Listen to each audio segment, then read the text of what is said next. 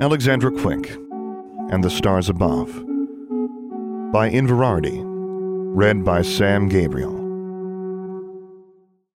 Chapter 20 And I Will Treat with Any Power. Alexandra sat shotgun in the police SUV, looking out the window as Archie drove through Larkin Mills. She shivered despite the fact that Archie had the heater on full blast. She still felt chilly after her dip in Old Larkin Pond, and she was glad that at least she'd kept her jacket dry. Pops and thumps echoed from above as they drove past the park, and a shower of green and gold sparks rained down. The fireworks had started. How did it happen? Alexandra asked. She was on the streets all by herself in Old Larkin. Archie shook his head. No idea what she was doing there. Alexandra felt an icy stab in her guts. Dale was on the scene, Archie went on. The driver was babbling about owls. Owls? He claimed a bunch of owls flew in front of his car, and that's why he didn't see Bonnie. He actually tested clean on the breathalyzer, but they took him downtown, of course. I'm sure he's on something. How bad is Bonnie? Archie was silent for half a block. More fireworks illuminated the sky. Claudia couldn't tell me, just that it's serious. Alexandra closed her eyes. She had gone to Old Larkin Pond. Brian had followed her. Bonnie must have followed Brian. What was wrong with them? Idiots, both of them. They were silent for the rest of the drive. Larkin Mills Hospital was small but usually busy, since it was the only hospital serving the entire region. An ambulance pulled in as Archie parked in one of the police and emergency vehicles only spots. Alexandra got out and walked with her stepfather inside. She'd been here many times, but never when someone she knew was hospitalized. A few nurses nodded to her and Archie. They found the Seaburys in a corridor outside the intensive care unit. Mrs. Seabury was leaning against her husband. Brian was huddled into him. Brian was huddled into himself, hands in his pockets, staring down at his feet. An odd wave of relief crossed his face when he looked up and saw Alexandra and Archie. Archie took off his hat as they approached the family. Kenneth, Jane, I'm very sorry about Bonnie. Claudia told me about the accident. How is she? Mr. Seabury inclined his head toward the room. Comatose. His voice was flat. Cranial hematoma, other injuries. We have to wait and see, the doctor said. Mrs. Seabury let out a muffled sound. Alexandra felt numb and sick both at once. She'd never particularly liked Brian's mother. Mrs. Seabury had never been mean to her, but neither had she ever really been friendly. Now all Alexandra could say was, I'm really sorry. I hope she'll be okay. Mrs. Seabury nodded. Thank you. Thank you for coming, Alexandra, Mr. Seabury said. I'm sure Brian is glad to see you. Brian did look glad to see her. She walked over to him. You okay? she murmured. He shook his head and looked around as if anxious to be somewhere else. I'm actually still on duty, Archie said. He looked at Alexandra and back at the sea Seaburys. I can take Alexandra home or leave her here if you don't mind her staying with you. Claudia will check in on you now and then, but she's also on duty, so. Mr. and Mrs. Seabury hesitated. Then Mr. Seabury said, Alexandra can stay with us. We don't mind. Archie nodded. He turned to his stepdaughter. Claudia will take you home when her shift ends, unless you absolutely have to leave before then. Can you handle yourself? he asked, with that behave yourself look. Alexandra fought every instinct to bristle or roll her eyes and just nodded.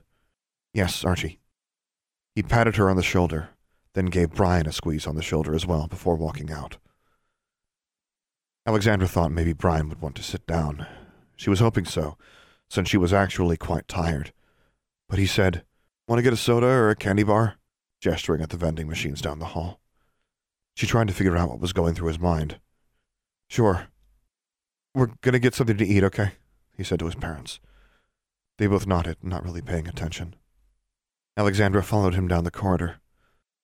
When they reached the machines, rather than feeding money into one of them, Brian took her by the shoulders and pulled her into the alcove between the machines and the door. Thanks for coming, he said. Of course I came. Alexandra wondered if he was about to burst into tears or collapse against her or something. She was not sure what she was supposed to do. They said He gulped. His eyes glistened. I heard the doctors talking to my parents. They, your chances, they're not good. The icy spear in Alexandra's gut stabbed upward, pricking against her heart. I'm sorry, was all she could think to say. He looked around, making sure no one else was nearby, before asking in a whisper, Did you bring your wand? My wand? He kept gazing into her eyes, hands still on her shoulders, waiting for an answer. So she said, Yes, but his expression became desperately eager. So, you can do something, right? Alexandra didn't say anything. A nurse walked past, glanced at them and down the corridor at the Seaburys, and continued on.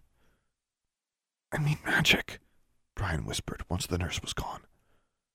I know what you meant, Alexandra said.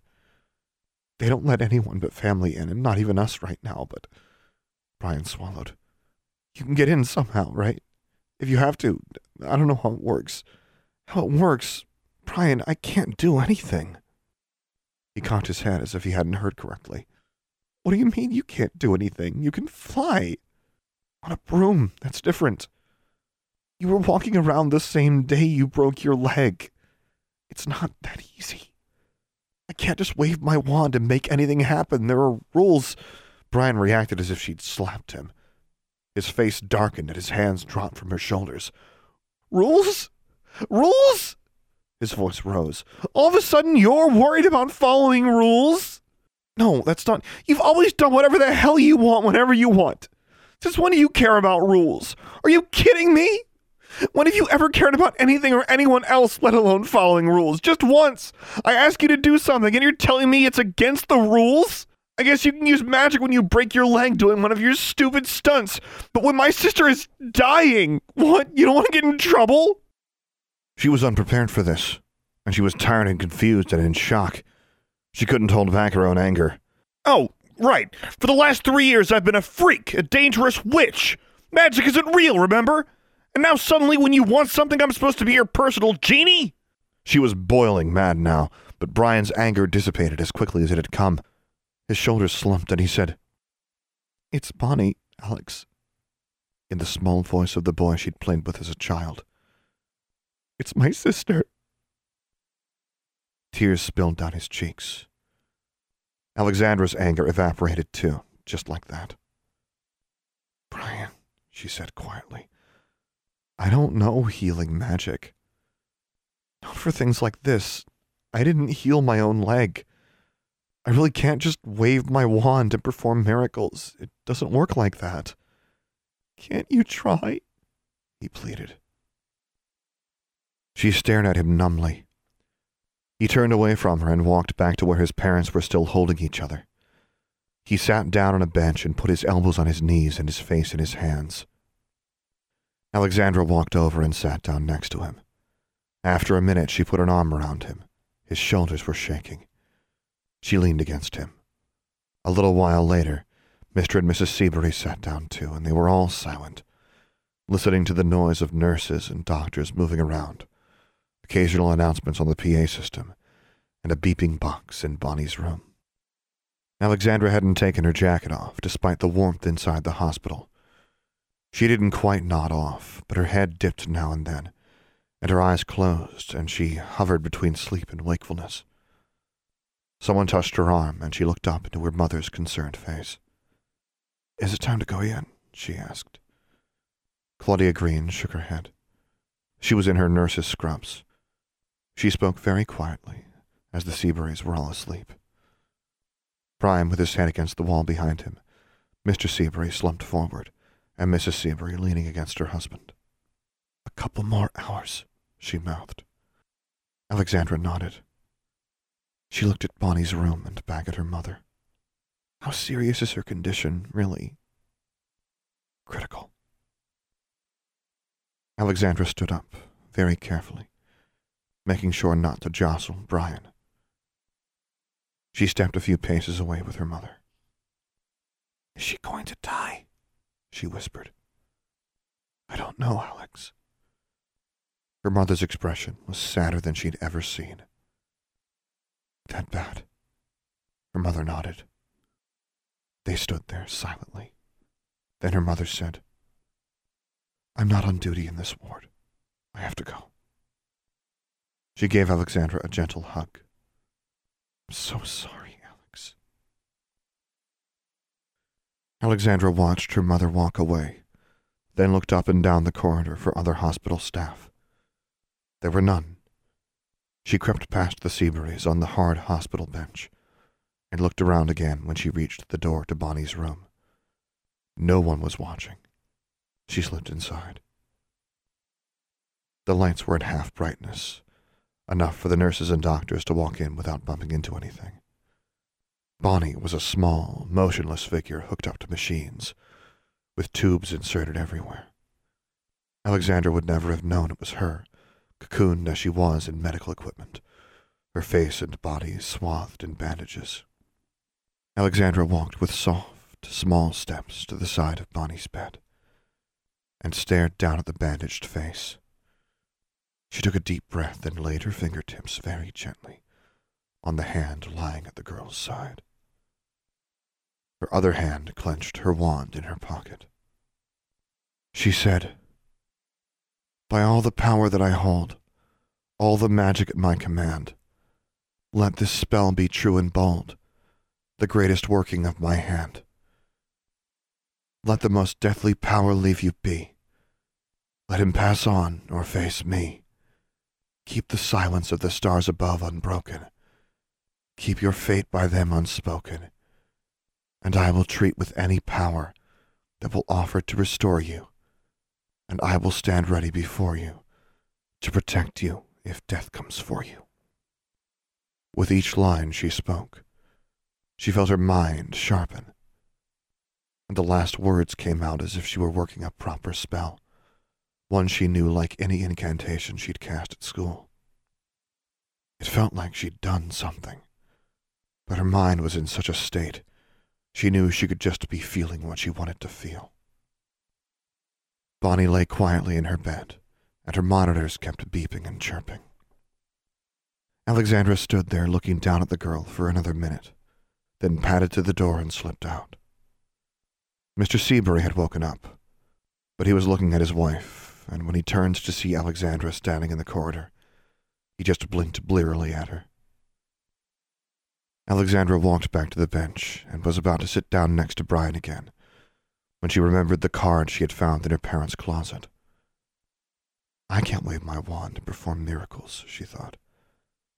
But I didn't heal my own leg.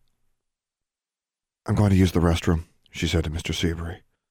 He nodded, probably without even hearing her. She walked outside instead, standing in the cold night where she could see yet another ambulance bringing some unfortunate victim of New Year's Eve, now New Year's Day, revelry. Her wallet and cell phone were still in the pockets of her jacket. She took both out and retrieved Dr. Pruitt's card. She turned it over and dialed the handwritten number on the back. The phone at the other end rang five times before someone answered. It was a man, so when he said, in a very grumpy voice, Yes? It took her a moment to reply. May I please speak to Livia Pruitt? she said. Is this a patient? Dr. Pruitt isn't on call tonight, and you shouldn't be using her home number, however you got it. It's not a patient, but it is an emergency. Please, I'm sorry for waking you up, but I need to speak to her. Who is this? demanded the voice. Alexandra paused. Tell her it's her sister. There was no sound for a long time. Alexandra feared he'd hung up. Finally, she heard a woman's voice, just as annoyed, but less sleepy. Who is this? She asked in a whisper that was almost a hiss. It's Alexandra. Livia was silent a moment. Then she said, Alexandra, I received your letter. another pause. How did you get this number? Never mind that right now. I need something from you. Alexandra, I was planning to answer your letter. I was. But you do know it's three o'clock in the morning. And you called me at home. I'm in a hospital, Alexandra said. I have a friend here. She's dying. This resulted in another pause before Livia said, Alexandra. She's 11 years old.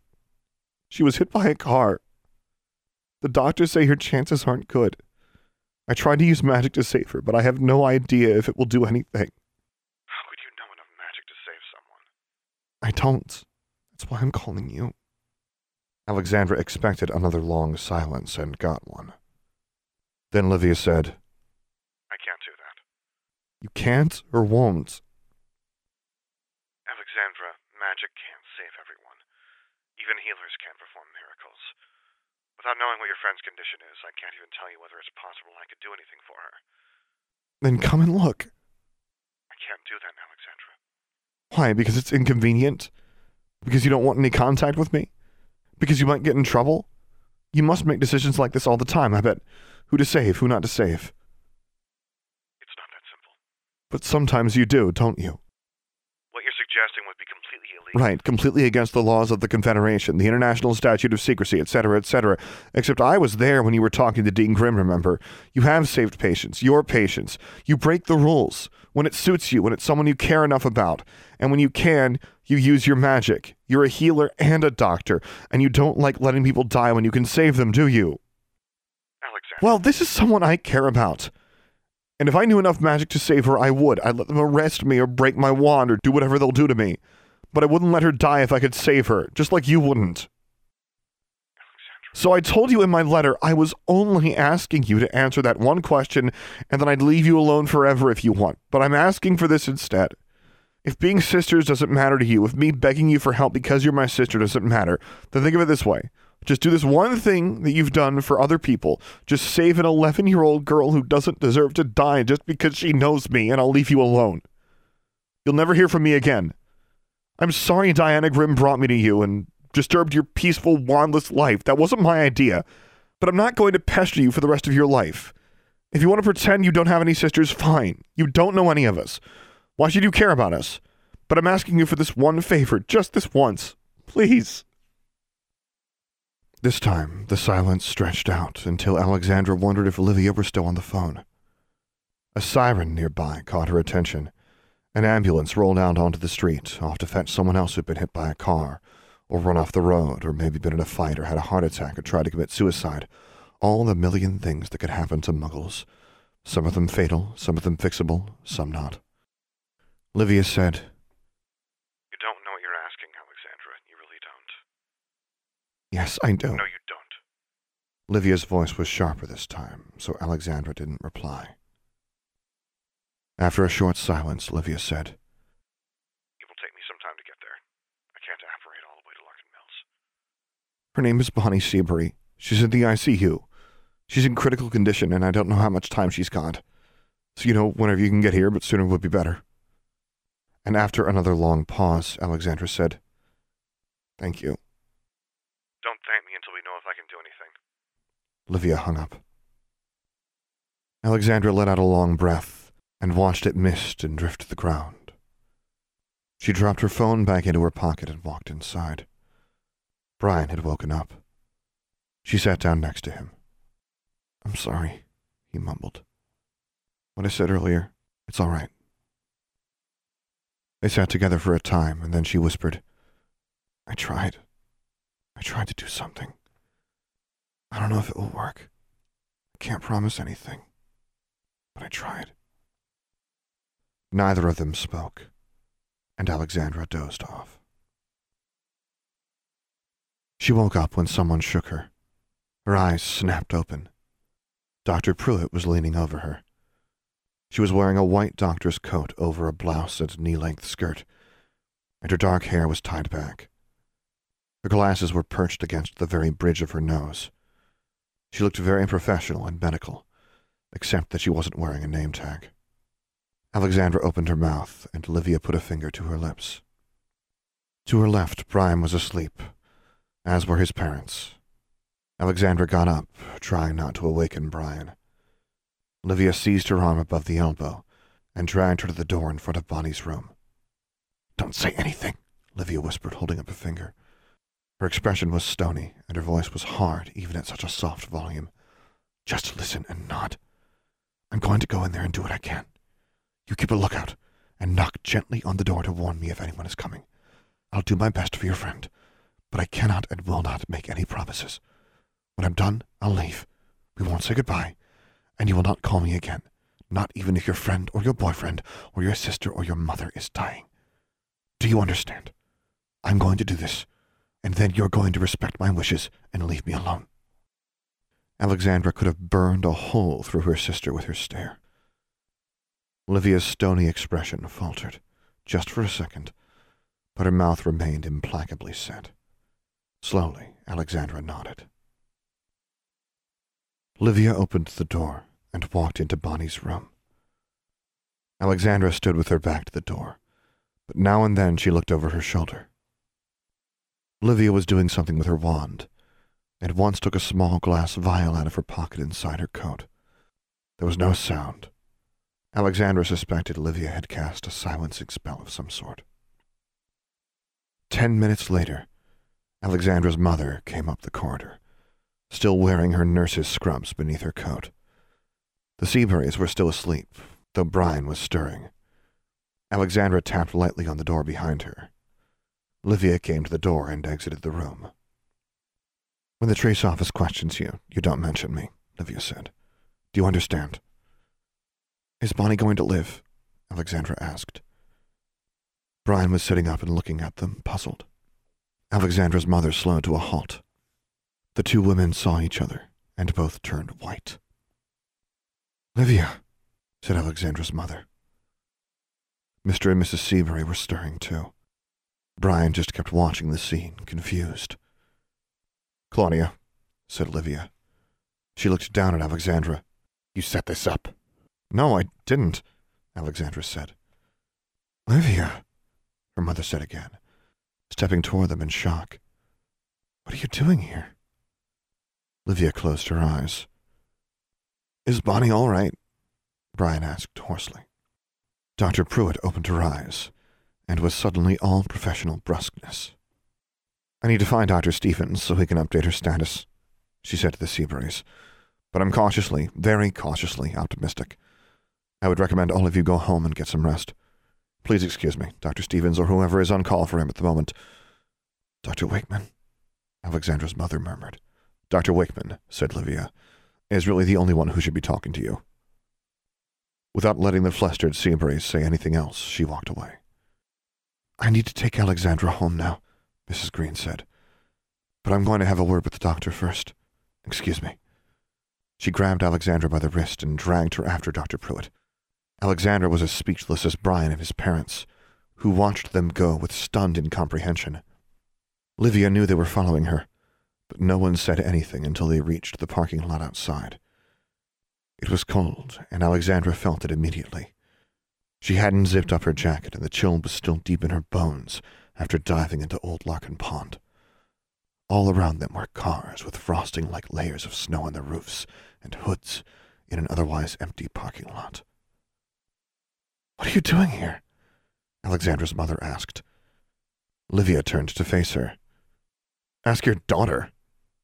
Stricken, Alexandra's mother said, Alexandra, you brought Livia here.